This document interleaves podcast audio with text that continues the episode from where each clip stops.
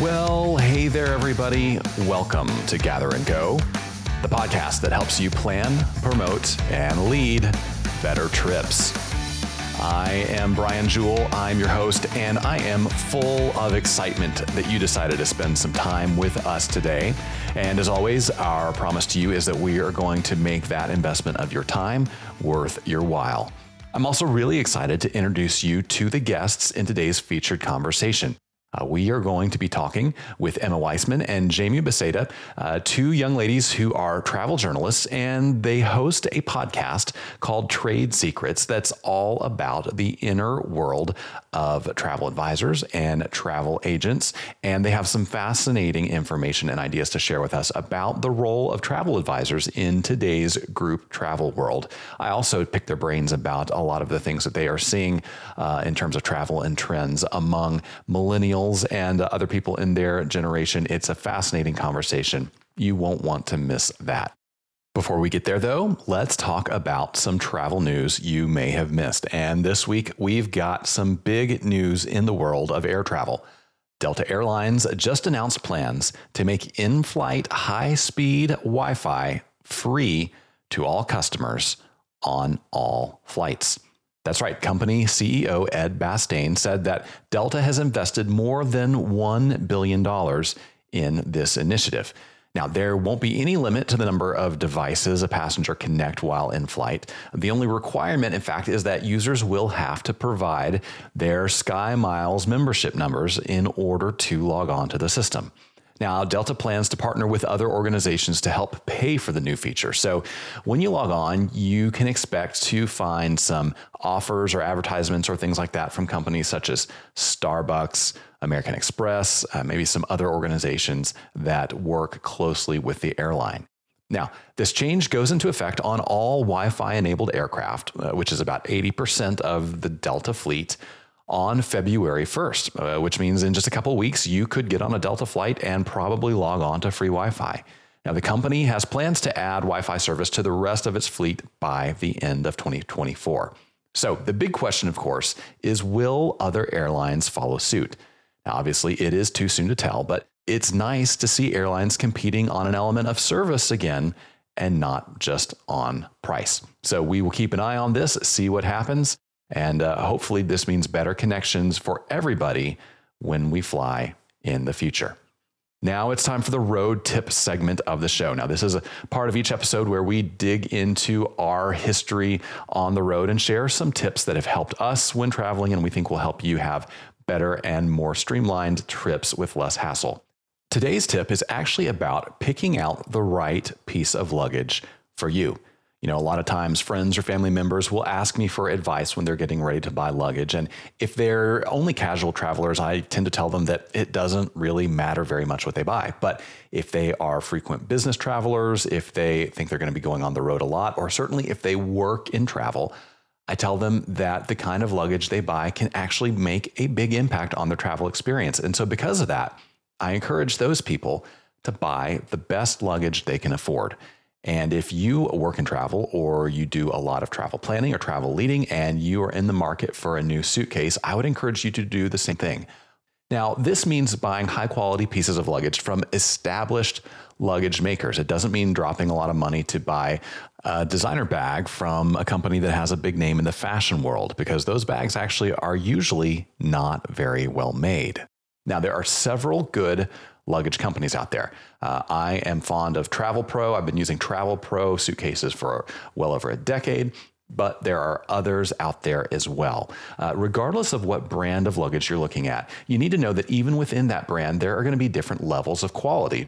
So, this is where you want to pay some attention to the options that the luggage maker provides. And here's where you want to go for the top level you can afford in that luggage maker's lineup. Now, why do I say that? Well, here are some of the differences you're going to find in higher quality luggage. Number one is durability. A higher quality, more expensive luggage will last longer. And if you're going to be traveling a lot, if you're getting in and out of airplanes a lot, in and out of motor coaches, that bag is going all kinds of places. It's going to get beat up. And if you buy a cheap bag, well, it's likely to get a busted handle, get a busted wheel, get a rip in the side that's a good way to ruin a trip and it's a good way to waste $100 $150 and have to buy that bag over again if you buy high quality luggage it's going to be more durable and less likely to get broken or torn which means you get more for your money over the long run Another thing that you will find in higher quality bags is a lot more design and features. You know, bargain basement suitcases are basically just uh, big empty rectangles that you can put stuff in. But higher quality bags tend to have more compartments, uh, more smart organizational tools. They might have uh, accessories that help you keep nice clothes from getting wrinkled or organize your bag better. Those features can really come in handy. And uh, for me, they're worth the money if you can afford them. Another thing that you're going to get in higher quality luggage is better rolling action. What I mean by this is cheap bags tend to have cheap wheels and cheap rolling mechanisms. And if you've never used an ice bag, you may not realize how much better a good wheel and a good rolling mechanism is for your suitcase. High quality bags have uh, better wheels that uh, are softer, that have a smoother roll, and it makes it easier to actually move that bag through the airport, down the sidewalk, down a hotel corridor, anywhere you're taking a bag, better rolling action makes it much, much easier. It's easier on you physically. It creates less wear and tear on the bag. And uh, that, again, is a feature that's definitely worth paying for if you can afford it. Finally, you should think about the warranty that you get when you buy your suitcase. Now, a bargain basement piece of luggage may not have a warranty at all, or if it does, it might just have a 90 day warranty, a one year warranty. If you spring for a really nice, high quality suitcase, however, there's a good chance that you will get a lifetime warranty. In fact, I just got a suitcase replaced that I bought over 10 years ago that worked well for 10 years. There was a problem with the handle mechanism over the last year or so. Uh, I contacted the company, told them what was going wrong, sent them the old suitcase, and believe it or not, they sent me a brand new suitcase free of charge because it came with a lifetime warranty. Now, are you going to spend more for a bag that has high quality materials, better wheels, a better warranty? Yeah, you absolutely are. But if you are a frequent traveler, I think you'll find that that money is more than worth it in the long run. That's your road tip of the day. I hope you find it helpful. Uh, next, want to share some quick news from us. You know, we always love meeting you, and uh, there are a bunch of opportunities for us to do that this winter and spring. Our team is going to be at a bunch of different events in the tourism space. We would love for you to come find us, come see us at our booth, come say hello, come tell us what you think of the magazines or the podcast, share your ideas. That is always so helpful to us. So let me give you a quick rundown of where we're going to be. Uh, we are going to be at the American Bus Association Marketplace, which is in Detroit in early February. You'll find me and the sales team there. Would love to meet you and say hi. Uh, later on, some of our team is going to be at Heartland Travel Showcase in the Cincy region in March. At the end of March, we're going to have some people at Select Traveler Conference in Branson. And then in April, a bunch of us are going to be at the Southeast Tourism Society's domestic showcase in Huntsville, Alabama. I'm actually going to be doing a keynote presentation there. I would love to meet you. I would love to hear from you. I would love uh, to pick your brain and answer any questions you have. So look for us wherever you go to travel events. We will have a booth there, and we can't wait to meet you in those places. Uh, it's about time for us to move into our featured conversation with Emma and Jamie. Before we do that, though, let me encourage you to stay tuned to the end of the interview because after that, I have some more thoughts about the role of Wi Fi in travel, and I'm going to share those in our Hot Minute segment. You won't want to miss that. We will be right back with Emma Weissmann and Jamie Biesiada. All right, everybody. My guests today are travel journalists and the hosts of the Trade Secrets podcast, where they interview experts to find answers to some of the most pressing questions in the travel industry today. Jamie Biesiada is a senior editor at Travel Weekly, where she covers news relating to travel advisors and agencies. And Emma Weissmann is the managing editor of Travel Age West, where she works on a wide range of travel features and news articles. Jamie and Emma, welcome to the podcast. Hey, Brian. Thanks so much for having us. Yeah, thanks so much. Excited to be here. I'm always excited to talk to fellow travel journalists for a bunch of reasons. One of them is that honestly, it would surprise people to know that there's not that many of us who are like actually like full time working in the travel trade. So it's kind of a, a, a small uh, community and, and always good to talk to you guys. I'd love for you to share with our readers how you got into travel. Jamie, I know that you were in community journalism for a while. So tell us about your road from, you know, smallish publications in New Jersey to, you know, being a, an editor at this uh, very well respected national travel uh, publication. Yeah, it was. Um, I like to call it a happy accident. Uh, as you mentioned, I was in community news. I started as a reporter at our local weekly paper in town, and I ended up the editor of that news organization. Um, and, you know, I've been doing that. I've been with them for a number of years. That was like my first company out of college. Um, and things just got a little stale after a while. And I decided it was time to move on. So I took a little time to myself. I spent, uh, I spent a summer doing a little bit of freelance. I called it my fun employment summer. Um, and when I started looking around, I happened, I stumbled upon a job posting from Travel Weekly and I had never really given much thought to the travel industry besides, you know, travel is something I enjoy to do, but as an industry, it had never really come across my path before. But I went to the interview and I said, Oh my God, is this job for real? Yeah. um, and I got the job and I've been with them ever since. Yeah, that's amazing. You know, it's crazy how many people I meet in travel that had no idea that they could make a career in it. And uh, and then once they get in they are in for life. Like there's there's no getting out. So if you had plans to do something else i'm sorry to tell you you're probably you're probably stuck with us for the rest of your career. Uh, emma it maybe is not such a surprise that you got into travel. Tell people who don't know you about uh, your background and how this path kind of emerged as your career Sure. Well, I'm going to steal Jamie's words and say it was also a happy accident because I was actually born into it. My family has been in the travel industry for almost, I'm going to say, 35 years maybe. So yeah. um, my parents started a travel textbook company in the 80s called Weissmann Travel Reports that is now called Travel 42, but it does still exist.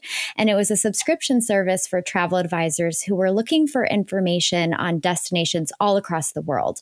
This was pre-internet, so mm. travel advisors would get physical textbooks that had this information on every country. Um, now my dad is still in the travel industry. He's actually at Travel Weekly, Arnie Weissmann. And I grew up, all my spring breaks, my summer vacations were traveling with him, going on mm. press trips with other travel journalists or going on fam trips with travel advisors.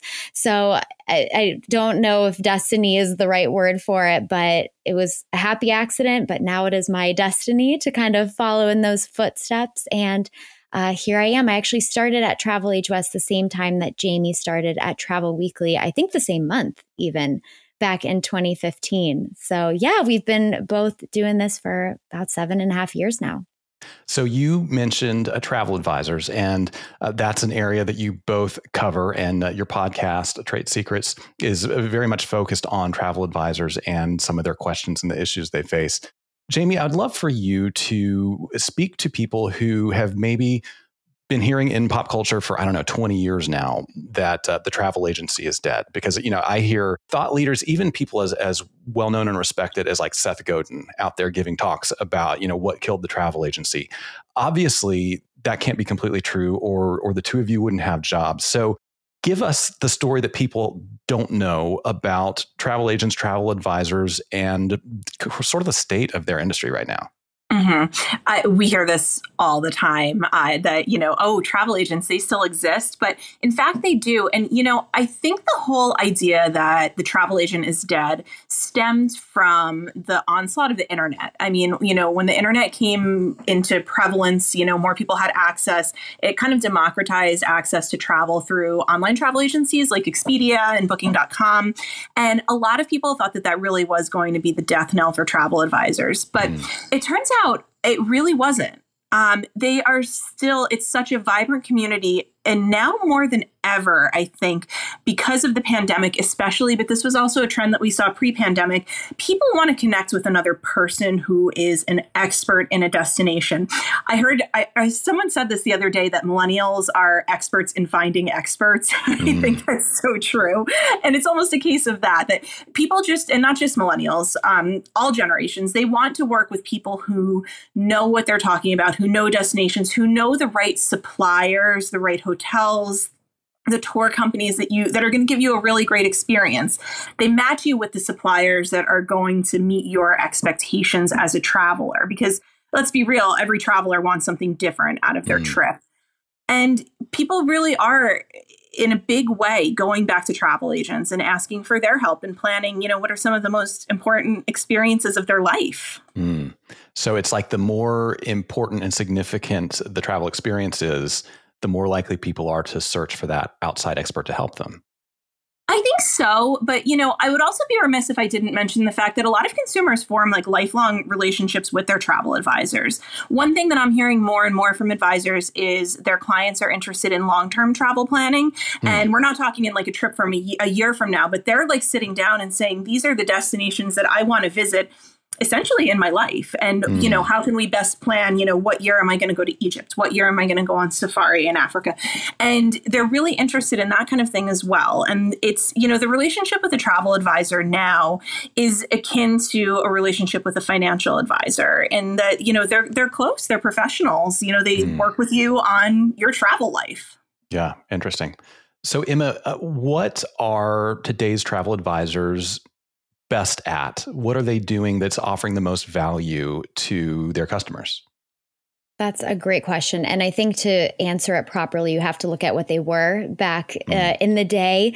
So before, they were really like ticketing agents, the, the mm. original travel advisors. They were writing tickets out by hand. They were kind of just booking things for people. Now, travel advisors are more like travel designers. They have mm. concierge services. They can do things like expedite a passport for their clients. They can, in some cases, there's one agency that submits paperwork for dual citizenship if, if people are wow. going back and forth and they have heritage in a certain country. They do events, they charter planes, they get you upgrades and amenities you wouldn't be able to get if you're booking directly. And just to go off Jamie's point, I think when the internet came about, travel advisors didn't go away, but you don't see them as much because they might have had a storefront. But with the internet, you can be a travel advisor at home.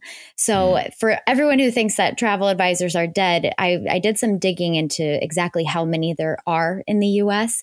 And at the last count, there are nearly 15,000 retail locations that employ about 108,000 people. So, those wow. are your full time employee travel advisors. But in addition to that, there are about 60,000 self employed independent contractors. So you do the math, it's about 160,000 people that we're talking about spread out across the US. You might not see them in the traditional sense, but they're there. Yeah.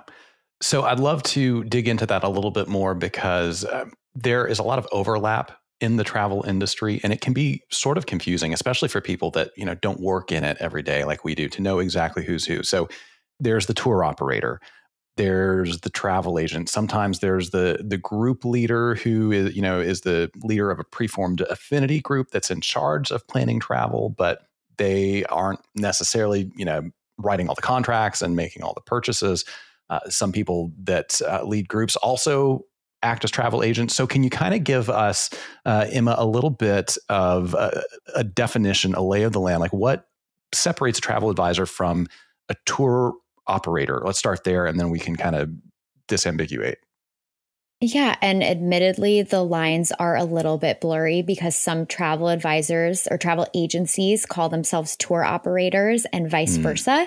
So it, I can see the confusion because there are some interchangeable, you know, the terms there can be a little bit interchangeable. But in my opinion, a travel advisor works with a tour operator. So they're going to be working with that supplier. They're not necessarily planning the itineraries, those are set by the tour operator who's mm-hmm. actually on the ground and operating these tours. And the travel advisor is the bridge between that company, that operator, and the consumer. And that operator will be paying commission to the travel advisor for bringing their clients to that operator but the travel advisor might not be the one who is actually fleshing out these itineraries or handling the programming per se. And I don't know, Jamie, maybe you can expand on that a little bit, but there is a little bit of confusion because sometimes the travel advisors do actually host these groups, like you said, and, and, they're on the ground. So I can see the confusion there, but that's my general differentiation between the two. Emma, I think what you said, thinking about the travel advisor as the bridge between the traveler and these travel suppliers, I think that's the perfect analogy. I was going to use them. I was going to say that they were more like your your guide through all of this, but yeah, they're the they're the one that you're going to work with that's going to pick the right suppliers for you, and they're going to help you kind of navigate all of that and get you where you're going and all of that. They're they're your guide, they're your bridge, they're your your go to person. Yeah. And one thing too is that the travel advisor, maybe this destination, let's say you're going to Peru, that's one of a few destinations in South America that they specialize in, but they're going to do some digging and some research on all of the tour operators in that destination to find the one that is just right for their client. So if you're just going with a tour operator, you see their portfolios, their itineraries, and you can pick from those tours. If you're working with a travel advisor, they might have relationships with five different tour operators in Peru and can really find the best one for the specific needs of that client. So, a lot of our listeners and readers are those affinity group leaders uh, in a preformed group in their communities. Uh, when they take domestic trips, especially if it's, say, two or three states away from where they are, many of them are used to chartering a motor coach themselves, uh, reaching out to the visitors bureau in the place they're going, or reaching out to hotel contacts they know there you know, basically writing their own group hotel, uh, writing their own itinerary, doing it all themselves. And I feel like eh, that's eminently doable for a trip of a certain length with a you know medium uh, complexity. Tell us where a travel advisor really comes in handy, uh, Jamie, for a group, and especially if they're trying to do something that's a little bit more ambitious. Well, I think the idea that you could hand off all of the thorny parts of that group to somebody else who basically lives and breathes it every day would be a huge help. But I think, too, a travel advisor would bring a different perspective to the table and might bring up some options that a tour leader didn't know existed. For instance, I, you know, have they ever thought of chartering a cruise ship? Because there are cruise ships for groups of all sizes, small mm. to extremely large. And, you know, a travel advisor could put those options on the table, but they're also going to help when things go wrong. They're going to help problem solve on the fly before, after. And I think that they would be a real asset to a group leader. Yeah, yeah, that's that's key. So, uh, Emma, uh, how do I, as a group leader, go about finding that travel advisor if I don't already have them in my local network, in my community, in my affinity group? If they're not already there, how do I find them? How do I qualify them? And how do I make sure that they have expertise in the area of group travel? One of my favorite resources for finding a travel advisor is travelsense.org. And that website is run by ASTA, the American Society of Travel Advisors. And they have a directory of travel advisors who are all ASTA members. And you know, to be an ASTA member really creates this level of credibility. They're an ASTA verified travel advisor. It means that they had to go through this entire education platform through modules talking about marketing, sales, ethics, legal, insurance they ha- they know everything that it takes to be a really successful travel advisor. So i would start there first travelsense.org do i need to look for a different person for every different trip? So if in 23 i want to take my group to brazil and then in 24 i want to do japan and 25 you know we want to do a baltics cruise. Uh, you know it would i would love to have one person i work with kind of like you were saying jamie about you know long-term travel planning but is that feasible or do i have to find somebody with different expertise for each of those destinations, Jamie? It's feasible, absolutely, because you know, one of the important things to keep in mind is travel advisors, even if they themselves might not have been to a very specific destination that you're considering or something like that, they have strong partnerships with people on the ground that are in destination. So that's totally feasible. Um, I mean, it's, you know, to some degree, it depends on the advisor's business model. Um, there are advisors who will only book one particular type of trip or one particular destination. Um, in that case, they're often more than willing to refer you to another advisor. But there are also advisors who will book everything or they'll specialize perhaps I hear this a lot. They specialize in the client and they want to help you know you do each of those different trips and they're going to help you plan those trips, you know, long term, short term. And you know, it just depends on the advisor, but that's totally feasible to have one person that could help with different trips, different destinations, wildly different things. So, Emma, the elephant in the room might be how this person gets paid and whether I have to pay them or um, you know whether them taking commission from a tour operator or somebody like that is going to substantially raise the price of the uh, end user's experience. So, can you speak to that? Uh, how these people get paid, whether it's going to cost me as a traveler more, and if so, how do you justify that cost?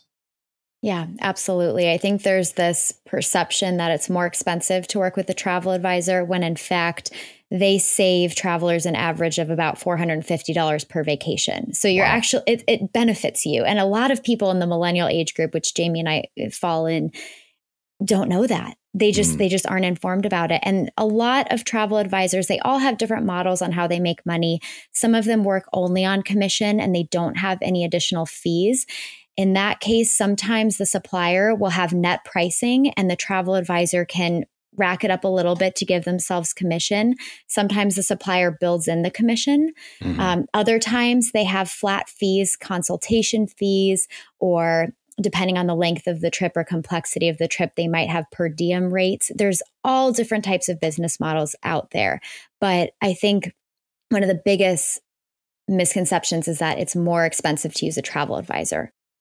So, uh, Jamie, you mentioned you know how the internet sort of upended the old-fashioned model of uh, being ticketing agents, essentially. The pandemic, of course, uh, upended travel in many different ways. As a community, how have travel advisors fared through the pandemic and how are they doing in this, you know, post pandemic catch up and rebuild and, you know, try to get our heads above water uh, period? Mm-hmm. You know, like like every every group, every industry, every profession. You know, travel advisors obviously did take a hit during the pandemic. Um, you know, we had months there where people really weren't traveling at all, and then the restart has been rather slow in some cases. I mean, even this time last year, we did not have a lot of cruise ships in the water. Mm. Um, you know, it, the the recovery has taken some time, and of course, we did lose some travel agencies along the way, unfortunately. But I will say, not as many as people predicted. Mm. Um, we did see a lot of mergers and acquisitions, especially with larger agencies, with agencies that maybe had a brick and mortar storefront presence. But essentially, those people are still in the industry; they're still working, maybe just under a different banner. I think one of the really interesting stories, though, has been the travel advisors who work as independent contractors contractors. Um, they're obviously they employ themselves. They usually work with other travel agencies to sell travel through. But the independent contractor community was really interesting because we're seeing a few different things. Number one, we've seen a lot of new independent contractors come into the industry during the pandemic because people had the time to sit down and say, you know, I really didn't like what I was doing before the pandemic. And what do I like? I like to travel. And then they had the time to take training, to sit through through webinars, get certified. So we saw a lot of independent contractors come into the industry. And then at the same time, you know, independent contractors had the flexibility when people really weren't traveling to kind of turn off their travel business for a while mm. and do something else. But now they're coming back which is great because travel advisors are more in demand than ever. Uh, you know, 2021, people were traveling again. Um, some travel agencies had their best year ever in 2021. Um, but 2022 is really panning out to be a fantastic year for the agency community. Um, some as early as September had hit travel sales levels equal to 2019 wow. and still had the rest of the year to go. and now I'm hearing even more, like as we're getting into, you know, the latter half of November into December, even more agencies are now at or surpassing their best years ever. Um, with that, obviously, comes the caveat that they're extremely busy right now. Um, every agent that I talk to is that there is no shortage of work right now, which is also good that we've brought in some new independent contractors to kind of yeah. spread that work around. But yeah, they're extremely busy now, and all points, all, all things are pointing to a really fantastic 2023 as well. Yeah, yeah. I, I want to press into that a little bit more um, mm-hmm. because it's a really interesting phenomenon to me, given all that we're facing in the economy with inflation. Uh, maybe there's a recession. Nobody, you know, people can't agree on whether there's a recession. Uh, there's a land war in Europe, right? I mean, there's all these headwinds. Can you venture any guesses, Jamie, as to why travel agents are so busy now in spite of all those headwinds? I think that, at least in part, that the traveler has truly changed their mindset throughout the pandemic. I mean, sometimes if you take something away from a person, that's the thing that they want most in the world. Mm. And I think that collectively, we all realized how much we value travel when we couldn't have travel. Mm. And I think that it has gone from a nice to have to a must have in people's hearts and minds, so to speak. And I think that that's not something that will change. Um, I think that that mentality change is, is here to stay, and travel has just become an essential thing to people now. Now that they experience not having it for a while. Yeah, no, that's that's wonderful. Uh, Emma, I'd love to hear your thoughts, kind of along those same lines. You've been in uh, travel journalism for seven years. Give us your perspective on what has changed, even in that time since you started. And, um, you know, if you could polish off your crystal ball and, and look a few years into the future, where do you think we're headed in light of the changes that you've experienced? Oh my gosh. It's so hard with the crystal ball questions because I, I, don't want to be wrong. But I kind of look at, you know, I started in my career in 2015. So that was pre pandemic travel every single year it was it was up and up and up and everything was going really well. The pandemic came and just destroyed everything. It was it depressed the entire industry. And now as we're coming back we're facing different problems than we did before the pandemic. Mainly that i think was the catalyst for these changes. Um, there the airline cancellation and delays that we experienced within the past year and it's still happening the airports were just overwhelmed and mm. they maybe didn't have the employees that they had back in 2019 who were well trained and, and the number of employees was a lot higher. So I think we're still having some problems with that. We're still having some problems with service in terms of like hotels having to retrain employees who maybe weren't in the hospitality industry. So that's kind of what we're seeing now. And I didn't see that back when I first started in 2015. Um, and if I could look toward the future, I think just in the past couple of years, there's been this push toward responsible travel and really evaluating the companies that you work with and mm. making sure that they align with your own values, especially with the younger generations, Generation Z, millennials. They don't want to just go to an all inclusive and drink from 50 plastic water bottles and lie on the beach. They want authentic experiences. They want a hotel that's going to keep sustainability in mind. And that's what they're looking for. And back when I started, it was there, but it wasn't so much on the forefront. So I would say looking ahead, you're just going to see more and more companies moving toward environmentally friendly practices, authentic experiences, cultural experiences, and experiential travel is just going to continue to to blossom. Yeah. So I hear you saying that, and I hear a lot eh, uh, from people in your generation kind of saying that there is a demand for that. Have you seen uh, examples of some suppliers actually stepping forward with products and experiences to meet that demand and, and any kind of indication that it's something that actually has legs? Absolutely. I, there are so many suppliers, and it's kind of all across every facet of the industry. So you see hotels that are carbon neutral. They're mm. making these pledges, or by 2035, they're going to be completely carbon neutral and have all of these initiatives putting refillable water stations in, in the hotels. You see it in tours where they're working with the local communities to really have these cultural experiences that aren't so much performative, like you're going to go and sit and watch people entertain you, but you're actually going to interact with the local communities and mm. make sure that all of the tourism dollars are going back into the local community. So a lot of tour operators are taking that stance now. Um, cruise lines, there's always kind of a, a debacle with cruise lines and sustainability, but a lot of the lines, I'm seeing it a lot in expedition cruising, but in other parts of the industry as well, are trading up their fuel. Uh, I, I, wish my cruise editor was on the call because he knows the specifics of it, but they're becoming um, more electric and hybrid LNG fuel. Mm-hmm. They're they're they're really trying. I think that everybody just knows that this is kind of a priority and it makes good business sense to make these changes. Jamie, same question. Crystal ball. Get it out, peer into it as far as you can, and and knowing what you know about, uh, let's say your peer group, millennials and maybe you know people a little bit younger gen z who are just now getting jobs and having some income to spend on things like travel.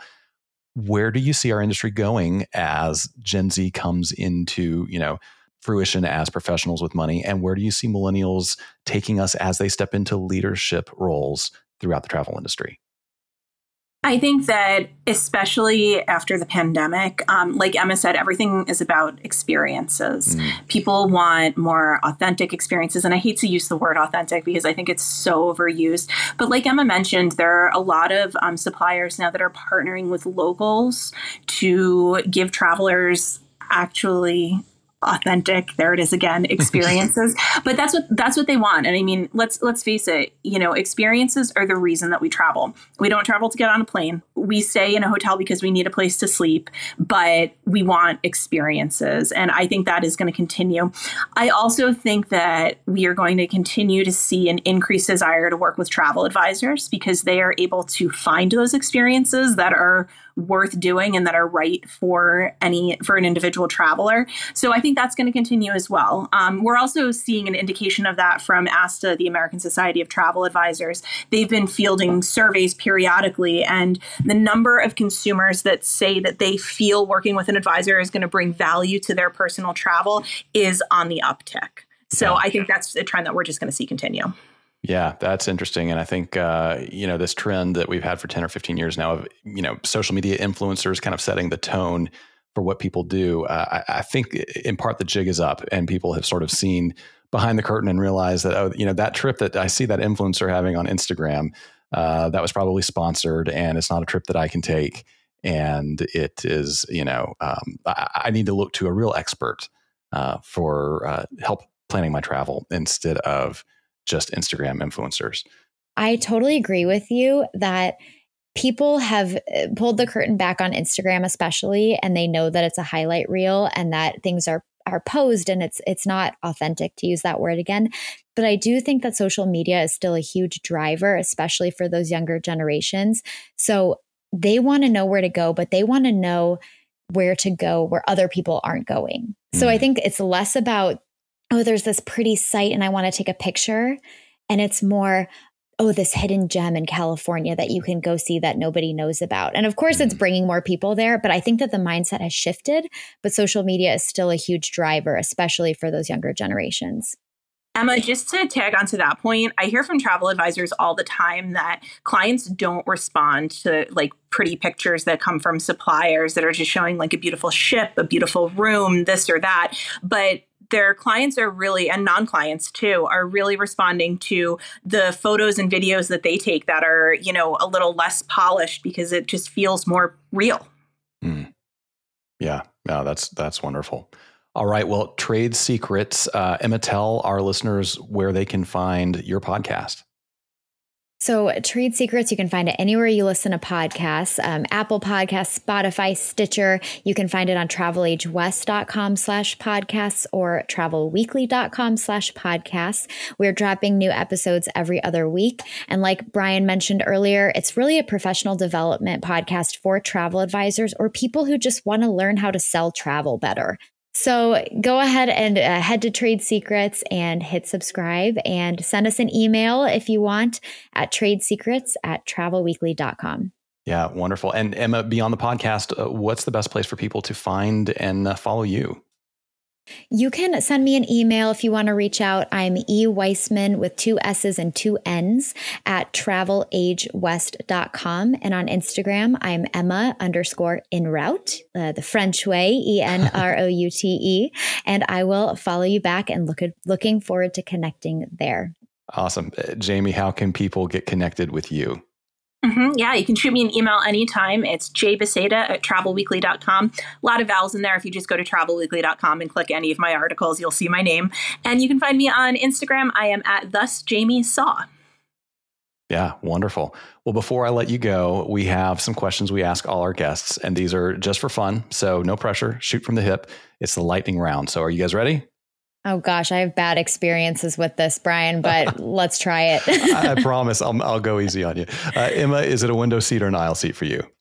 Aisle seat. I have bathroom anxiety, so that's an easy one for me. I feel that. What about you, Jamie? Window seat all the way. If I'm not in a window, something has gone horribly wrong. so you don't have strong feelings about this, do you? No, not at all. All right. Uh, Emma, what's something in your carry on that you wouldn't travel without and you can't say your cell phone charger? Okay, so a lot of people give me grief for this, um, but I have this little bag that I call it my pharmacy, Emma's pharmacy, mm. and it has like Pepto Bismol and um, uh, Jamie's laughing at me, Dramamine and some Nyquil if I really need to pass out. So I always bring a lot of meds with me, but only mm. if I need them, I'll use them. But I always feel like it's good to be prepared that way. Yeah, absolutely. Jamie, what about you? I'm only laughing because I also travel with a pharmacy. Um, but I think my go to would actually be my iPad because I read a lot um, and I probably couldn't carry very comfortably the number of books that I would need for even just, you know, a week long trip. So mm. I put them all on my iPad digitally. yeah. Oh, that's great.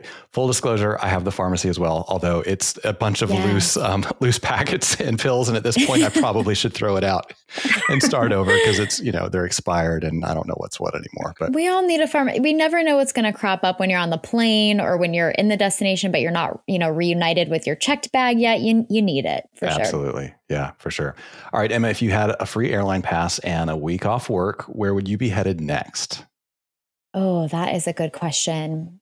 Uh, actually, it's a place I've already been, uh, Japan. Mm. I love Japan. I love the food. I love the culture. Last time I was there, I only explored a small part of it, and it was uh, not the normal tourist sites, which I still want to see. So I would say probably headed back to Japan. Yeah, cool. What about you, Jamie?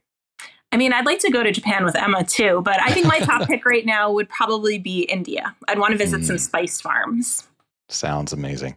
All right, last question. Uh, what's something that you have seen or done on the road that you wish you could go back and do again with somebody you love?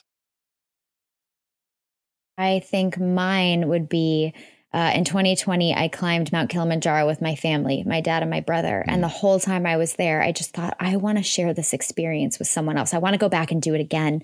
So my plan now is to take my boyfriend, but uh, maybe down the line, if we have kids, to take my kids. It's a lot of work and preparation, but it is such a life changing and transformational experience that I just, I got to do it again sometime in my life. Yeah, sounds awesome. Jamie? I don't know how I could follow up Mount Kilimanjaro. I think I'm just going to say I'm really looking forward to getting out in the world more with my daughter, who's 15 months old now. Took her on the prerequisite trip to Disney, but I would really just like her to do basically anything I've done with me. I think it's we just have a great travel future ahead of us. Yeah, oh, that's wonderful. You you certainly do. You both have lots to look forward to. Uh, it's been a pleasure to have you on the podcast, and uh, look forward to running into you guys uh, over the next few years as we go about doing our thing. Likewise. Thanks so much, Brian. This has been really fun. I had I had notes that I threw out the window and it, it just felt like a great conversation amongst friends. So thanks so much for having us on. Yeah, absolutely. Thank you all. Thank you so much. Well, I hope you enjoyed that conversation with Jamie and Emma as much as I did. You know, I think it's always helpful to connect with folks who are young professionals because they have a different view on an industry than those of us who have been working in the same field for a decade or two or longer than that. I want to hit a few things that they said again just to make sure you don't miss them because I think they had some really interesting insight for those of us who work in group travel. You know, Jamie said that people in general, and especially millennials, want to connect with another person who is an expert in a destination. They love expertise and they seek it out. She said people want to work with people who know what they're talking about. Now, that obviously presents an opportunity for travel advisors, but it presents an opportunity for you as well as a group leader, as a volunteer travel planner, as a tour company owner or operator. Because if people value expertise and they value experience, well, you are the right person to deliver that. So if you are shy about leaning into the experience and the expertise that you offer to people, well, you're actually not serving your customers as well as you could because they crave that expertise. They want to know where you've been. They want to know what you like on a trip. They want to know that when they travel somewhere, they're going with an expert, and the uh, experience is going to be expertly crafted. Jamie also said a travel advisor can help troubleshoot when things go wrong. You know, if you are a travel planner, the more complex a trip is, the more opportunities there are for things to fail, for things to go wrong, for you to get in over your head. And this is another great argument for working with other professionals on complicated trips. Now, that might mean working with a tour operator. It might mean working with a travel advisor who has connections to a number of different tour companies and can get you the right seats on the right product with the right operator. Whatever it means, though, it's so critical that when you are doing uh, something that is big, something that is outside of your expertise, something that's just beyond your reach, that you do it with somebody who can help you troubleshoot when those things do go wrong. I also loved some of the things they had to say about social media and the role of influencers in helping people, and particularly millennials, choose vacation and travel destinations. Now, Emma said that social media is still a huge driver for younger generations, but she said they want to know where to go, but they want to know where other people aren't going.